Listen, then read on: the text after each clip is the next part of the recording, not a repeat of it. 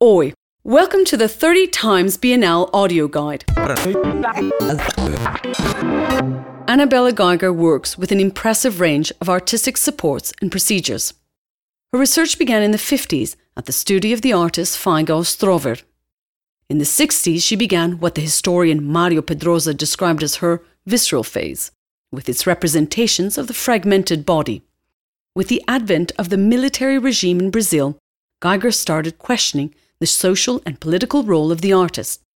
Her disillusionment with the political situation and her growing interest in the reflections of the conceptual artists Joseph Kosuth and Joseph Beuys ushered in a phase of experimentation with photography, photo engraving, photocopy, postcards, Super 8, videotape, and installation.